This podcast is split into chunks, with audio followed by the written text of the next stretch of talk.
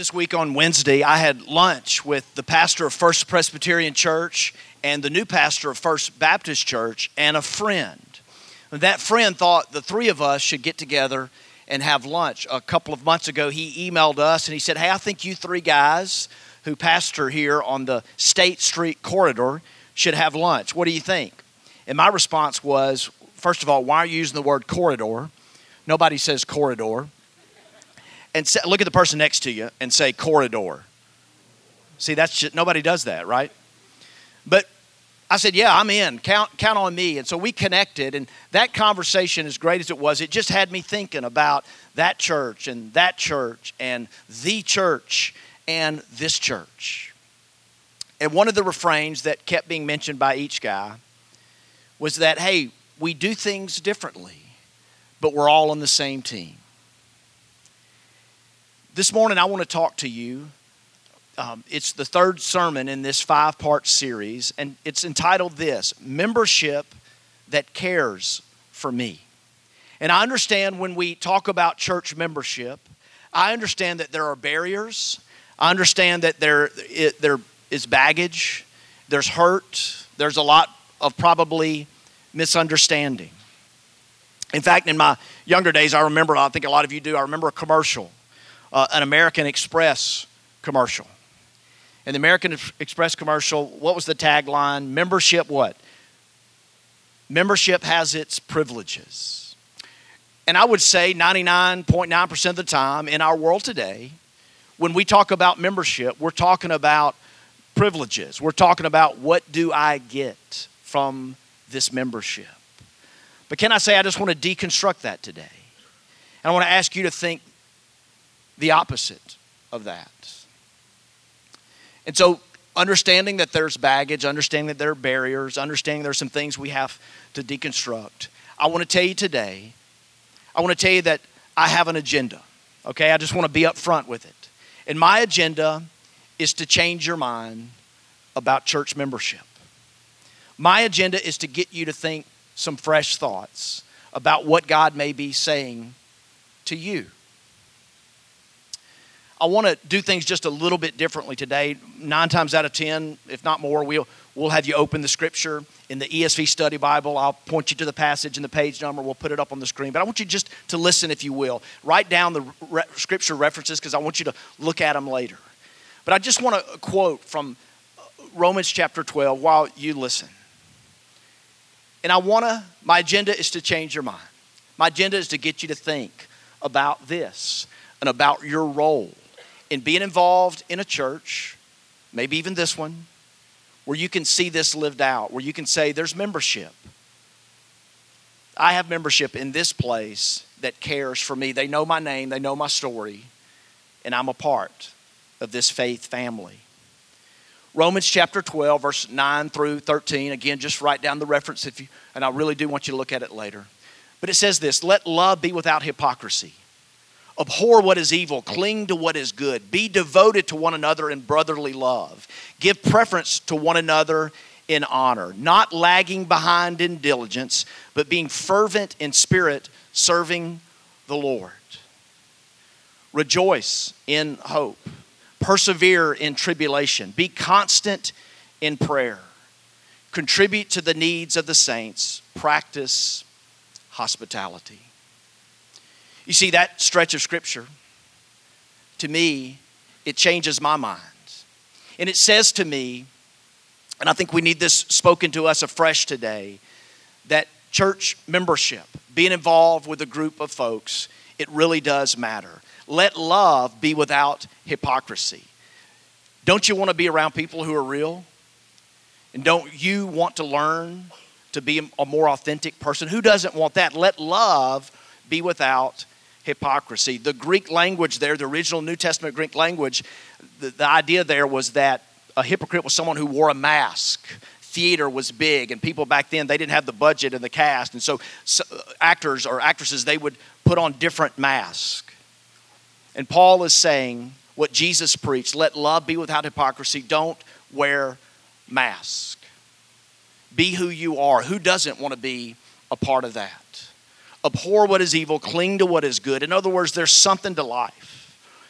And the goal is for us not to just drift. The goal for us is to think about how God has made us and think about what God has for us in the world. So, my agenda, everybody's heard it. It's to change your mind, it's to get you to think fresh, it's to get you to dream about how membership could care for you, about how the church really does matter. Paul says in Romans 12, the passage I quoted, he says, Be devoted. Be devoted. Be fervent in spirit. Don't lag behind in diligence. Now, if you're in the Olympics and you're running and you're running with Usain Bolt, what's he going to do if you're lagging behind? He's going to look at you, right? He's going to look at you while you're lagging behind. It's not good to lag behind. I don't want to lag behind. I want to be someone who's devoted. And the idea there from Romans 12 is this devoted equals fervency, fervency of spirit, which equals an overflow. He's going to go on to say that in Romans 15 let your life overflow. Don't just contain the character of Christ, let it overflow. Now, let's admit that there are some things in life it's not good when it overflows, right? If you're cooking, if you're baking that pie or that casserole and it overflows. Thank God for self cleaning ovens, I found out this week. It's not good for some things to, to overflow when it's really raining in your gutters, water's cascading off the side of your house. That's not a good overflow. All your electronic devices and home appliances, it's not good to overflow or overload the circuit, right? There are some things we don't want to overflow, but overflow can be such a good and beautiful thing. Emily and Tyler Moore, a neat young couple in our church, they felt a burden for the flood victims of Louisiana. And just two people like you, church members, not necessarily leaders or paid staff, they just said, Hey, I want to I want to impact lives. We, we have to do something. So they worked with Van, our missions pastor, and a couple others, and we had a drop off place. Some of you know this. A, lot of you apparently know it. And I think they were thinking we'd carry one carload or truckload down. And our room, our garden room over there, didn't it, Jeff? It overflowed with your care and your goodness. People came and dropped off, so many of you, and we've got a room overflowing with supplies to help people. There's some overflow that you don't want, but there's an overflow that's a good thing. To be devoted is to be fervent in spirit. To be fervent in spirit is to have something in you that overflows. English majors know what adverbs are. Adverbs add on to verbs. Many adverbs end with the word ly. And Paul is saying here that to be members of one another, to live together as the church, to represent Jesus in a dark world, is to be devoted to one another. It's to have fervency of spirit it's to live fervently. In other words, your life and mine, we need some adverbs. The church needs some adverbs. We need some more words that are characterized, characterized of our lives that end in ly. Don't just don't just serve, serve joyfully. Don't just give, give sacrificially. Don't just love, love recklessly your life and mine, we need some adverbs. Acts chapter 2, this word that, this first word, this word devoted that I quoted from Romans chapter 12, be devoted to one another in brotherly love. In other words, be a family. This word we see in Acts chapter 2, which was one of the great passages about the church when it was functioning in a real healthy way. Acts chapter 2, verse 42 to 47, a bunch of you know this. Let's put that up. They, here's the word, they devoted themselves to what? To the apostles' teaching and to fellowship, to the breaking of bread and to prayer. Hear this everyone was filled with awe at the many wonders and signs performed by the apostles. All the believers were together and they had everything in common. They sold property and possessions to give to anyone who had need. Every day they continued to meet together in the temple courts. They broke bread in their homes and ate together with glad and sincere hearts, praising God and enjoying the favor of all the people. And the Lord added to their number daily those who were being saved. Isn't that different than some of our experience, where church is a place where, if we're faithful, we sit, we soak, and then we sour. But there's something here. How are you living your life? How do you want to live your life? What adverbs do you need? Oftentimes, our life is not lived fervently, it's lived pathetically. What adverbs describe your experience with a body of believers? Are you living sadly, reluctantly, indecisively, fearfully?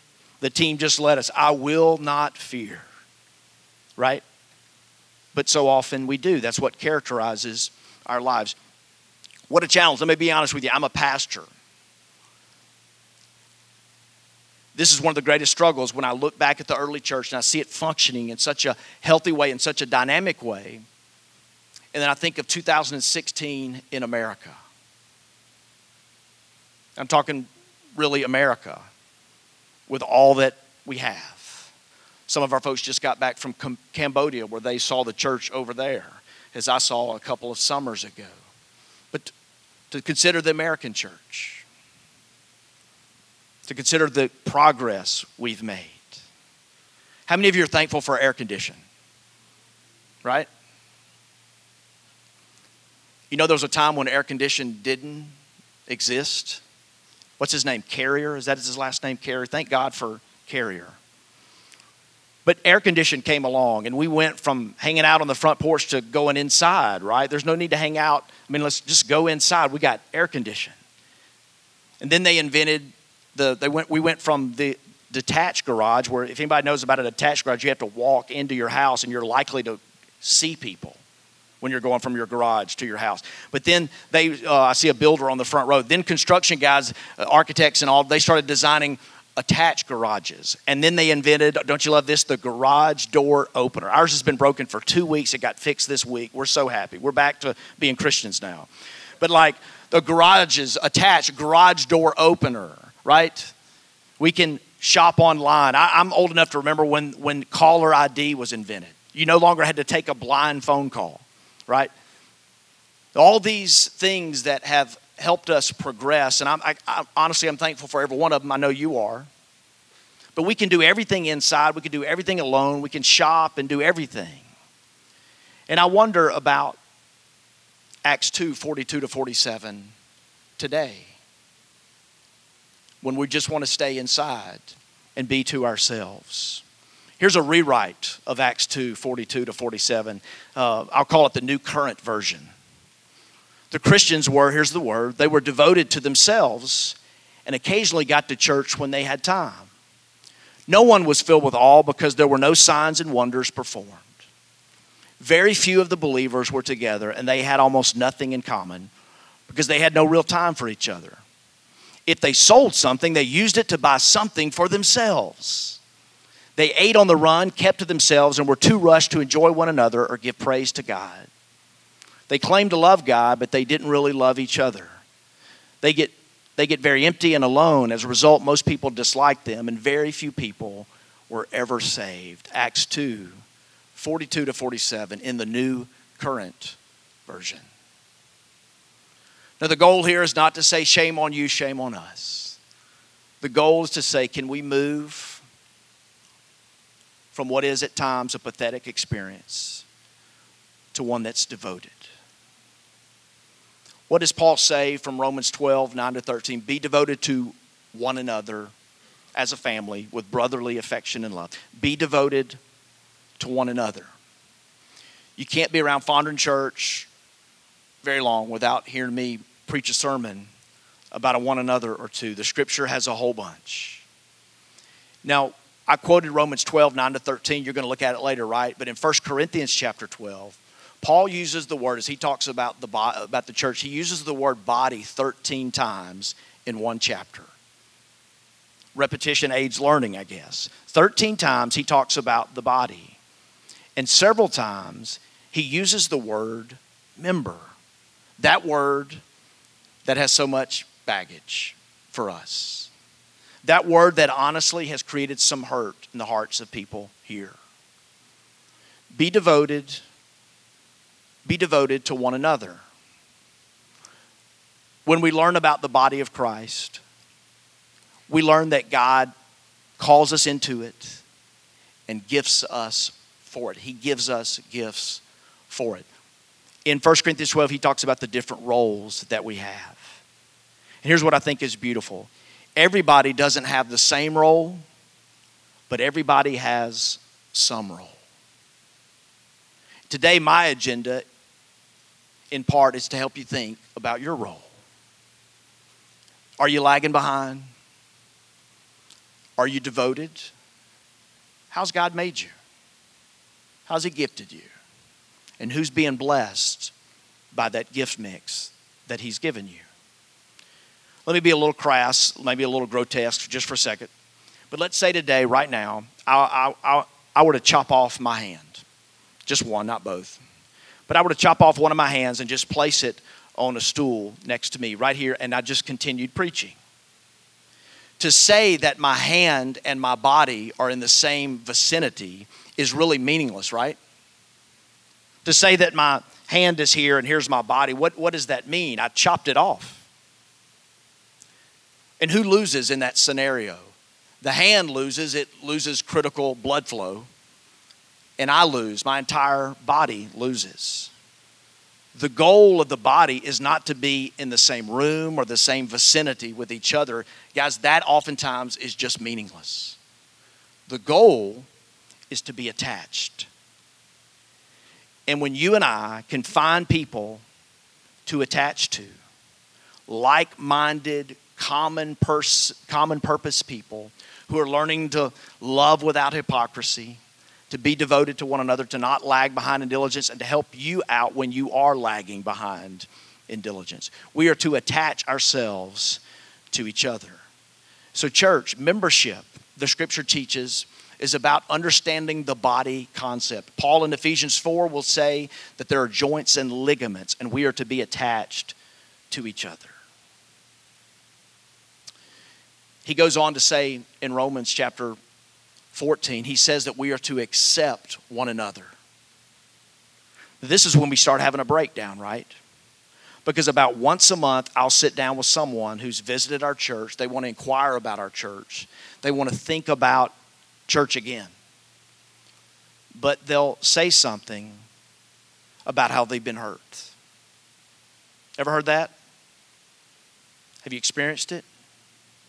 And in that role, I've learned over time that that's a really important time for shepherding and pastoral care and to listen, to not say much, but just to listen and to hear. And oftentimes, I will hear people talk about when they have not been accepted. Now, who among us wants to hang out with any group of people where you're not accepted? Anybody? I mean, honestly, we crave love and acceptance. We want to be appreciated. We want to be affirmed. We want to be accepted. And in Scripture, in Romans 14, I quoted today from Romans 12, but in Romans 14, just a little bit later, he says, accept one another. There's that phrase again, one another. Be devoted to one another, prefer one another, give preference to one another in honor, accept one another. Now, is that difficult? Is it difficult for you to accept the person you're sitting next to, especially if you know them? It's probably difficult for you at times to accept me or to accept somebody that you're getting to know. But yet, we are commanded as followers of Jesus to accept one another. On a recent flight, I thought about this very idea. Have you ever waited for your bags at a baggage carousel and you thought, well, where's my bag? Is that my bag? I hope, hope my, I hope I don't lose my bag. I hope they didn't lose my bag. I hope I can find my bag when it rolls out on the carousel. And it's a I've had my bags lost enough. I mean, that's one of my most prayerful, fervent times ever of being devoted to the Lord. God, provide, provide. I'm happy for them, but I want to see my bag, right? And if you have a, like a black Samsonite, like you're thinking, oh, there's a lot of people. But think about it. And I thought about this. There's a lot of different kinds of bags tall bags, short bags, different color bags, duffel bags, Samsonite, hard bag. There's a lot of, and even if you have a black bag, a lot of bags have stickers on them, right? When I was on a flight out west and waiting for a bag, and there was a suitcase that looked a little bit like mine, but it said "Feel the burn." I thought that ain't me. Okay, I'm not to feel the burn. But there, there a lot of bumper, you know, stickers and stuff on bags. There's just a lot of different kinds of bags, and then you go onto the plane and you see carry-ons. And there's all kind of there's purses and handbags and backpacks and laptop. There's all kind of bags right? And that's a good thing. But there's also that thing that says here's the standard. It can't be any bigger than this. It can't weigh any more than this and i think that is this beautiful tension that god calls us into you know there are standards and there are boundaries if we really love each other we'll help each other with that but yet to look at Acts 2 and other passages and say they had everything in common, it doesn't mean they were able to accept each other because they all looked alike. Just the opposite. God values diversity, unity in diversity, but He values diversity. And so, maybe one of the ways that you need to grow, and I know one of the ways the church needs to grow, is how can we accept people better? One church puts it like this I love this. We're a place where everybody is welcome, nobody is perfect, and anything is possible. Acceptance is very powerful to see life change happen. There are standards, but yet there are differences. How can we accept one another? How can we walk in unity? How can we walk in better unity? Here's what Jesus had to say about unity. Some of you may have heard this. Any kingdom, and how powerfully can this speak into America today as we argue and point fingers and talk about which lives matter? Any kingdom divided against itself is laid waste. Any city or house divided against itself will not stand. It meant so much to Paul. In fact, we'll talk about this next week when we're talking about leadership. But Paul would go on to say this in Romans 16 about division. Brothers and sisters, there's that family, there's that devotion. Brothers and sisters, watch out for those who cause division among you. Acceptance and unity and standing together. Learning to walk this road, learning to be a part of the body. So, my agenda today is to encourage you to think differently about the church, to think differently about your role in the church. And I want to challenge you, as the passage says, to be devoted. To be devoted to what? To be devoted to one another. And why? Be devoted to one another because you and I have something in us and we're prone we're prone to drift. Hebrews 2 1 which is all about the church not drifting. It says in Hebrews 2 1, take heed, be careful, pay attention that you do not drift. Here's how Hebrews 3 12 explains it. Here's why I believe you need to be attached to the body of Christ. Here's why you need spiritual guides and friends and mentors. See to it, brothers and sisters, that none of you has a sinful, unbelieving heart that turns away from the living God. Have you ever met somebody who professed their faith and then they turned away from it? Who among us has that in them? An unbelieving heart that turns away from the living God. Know anybody like that? Who's prone to do that?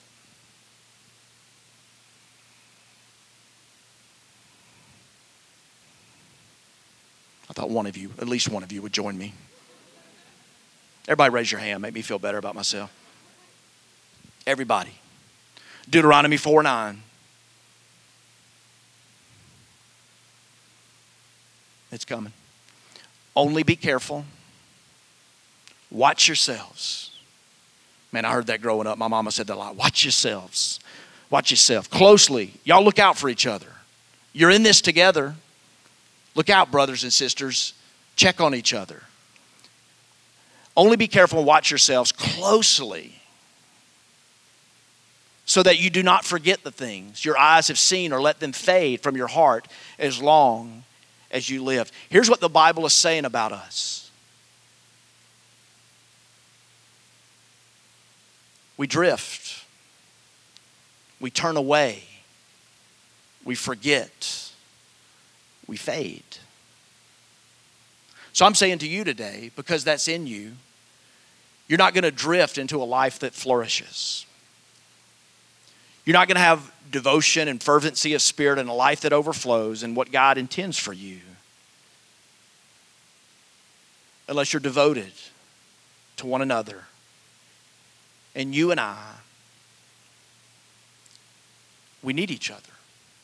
If we're going to be the church, if we're going to be members of one another, we can't cut ourselves off from each other and say, well, we're in the same room together.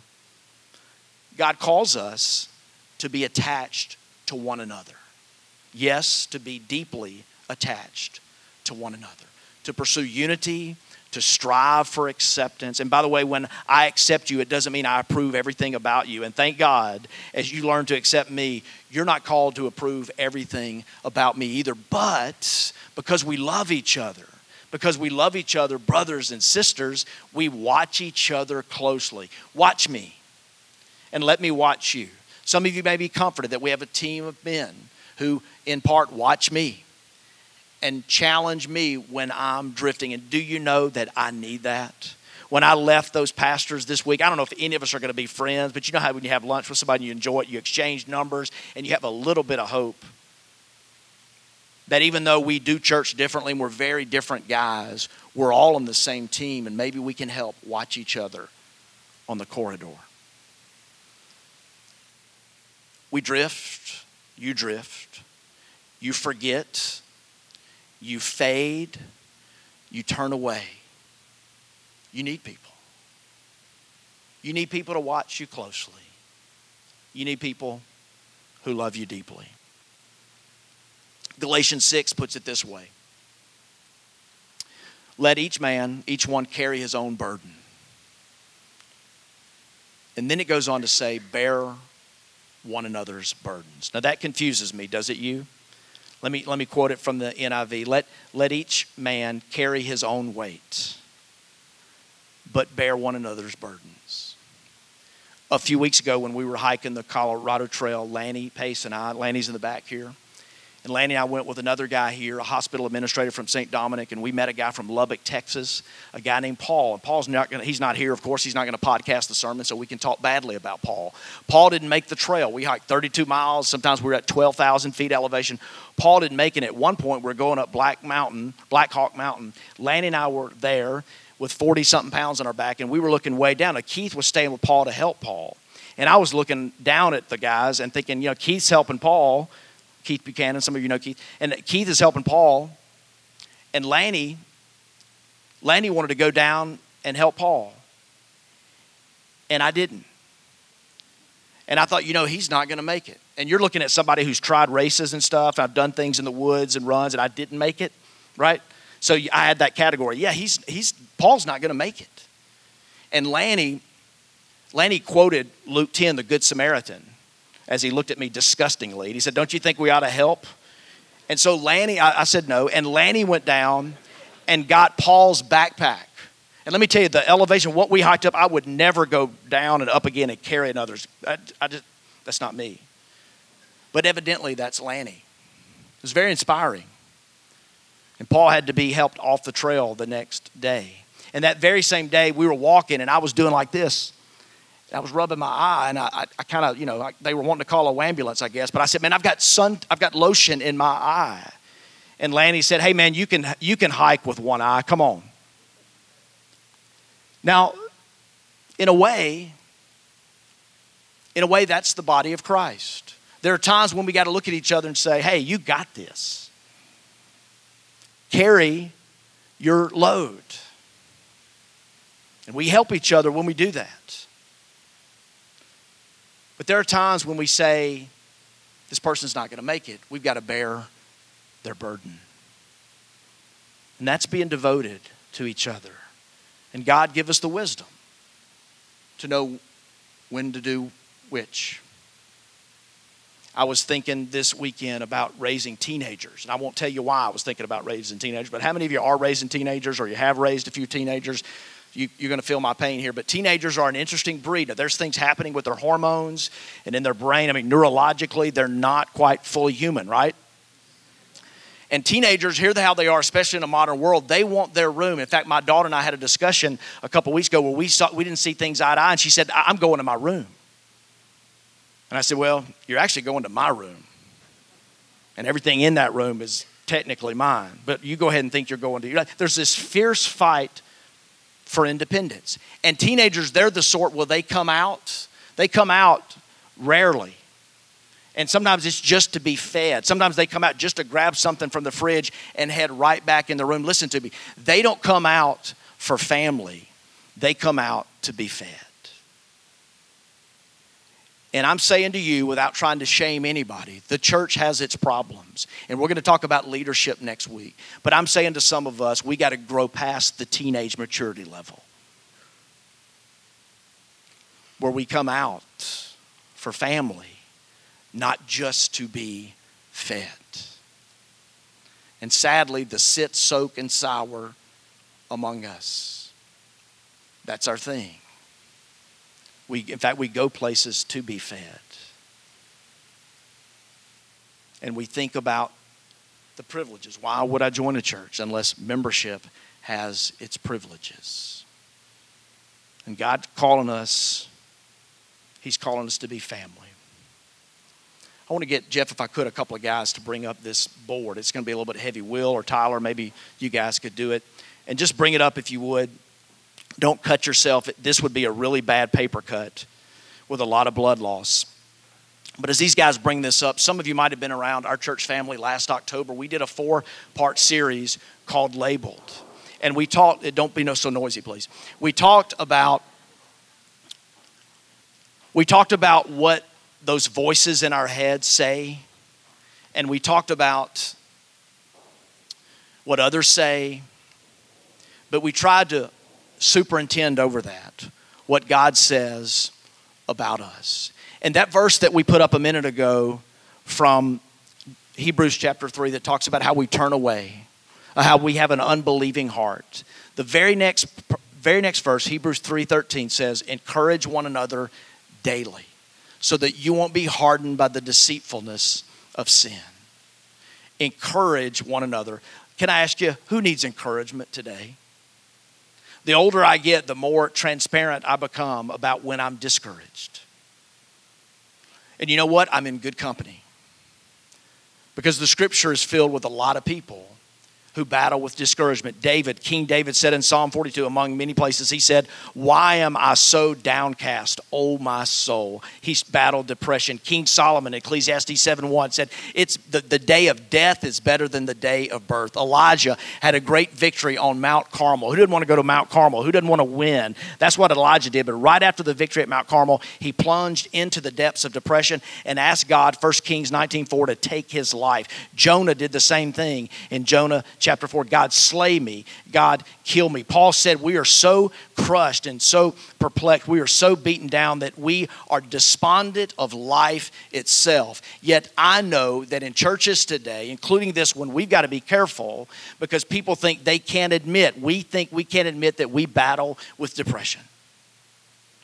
And you and I we're so prone to fade, so prone to drift, so prone to turn away and give ourselves over to an unbelieving heart because of the discouragement that's anchored itself in our souls. Will and Tyler are holding this board. Nick preached this sermon. Nick Crawford did. At the end of a sermon back last October, he had, he had people in the sanctuary write down a lie, a lie that they were believing about themselves. These are very things that some of you wrote. I'm not, I'm not good enough. I'm selfish, I'm stubborn, I'm disloyal, I'm inadequate, I'm fat, I'm lazy, I'm materialistic, I'm unwanted, I'm a failure, I'm a stupid. I, am a stupid. I'm stupid. I'm late. I'm guilty. I'm unwanted. I'm just going to read these. I'm a faggot. I'm not good enough. I'm impatient. I'm a hypocrite. I'm weak. I'm too small. I'm an overthinker. These are the things, these are the ways that the enemy works in our life. And this board that Tyler and Will are holding, this very board, represents the thoughts in our head, the things that encourage us. And it represents the very reason that I stand here today with an agenda to change your mind. We need one another you need the body of Christ. What would it look like if we could share about ourselves and say, here's something I'm struggling with. Or at least, hey, I'm telling myself this. What do you think? And then you give somebody an opportunity to speak into that very thing. Now, we all can go online and read a bunch of angry articles about the church. And God, help us. Help us to heal where we need to heal. But there is something beautiful about us helping each other call out what God says about us. Encourage one another daily so that you won't be hardened by the deceitfulness of sin. Today, I'm asking you to think afresh about being devoted to one another because we drift. And we drift into discouragement and we drift into lies. Would you pray with me?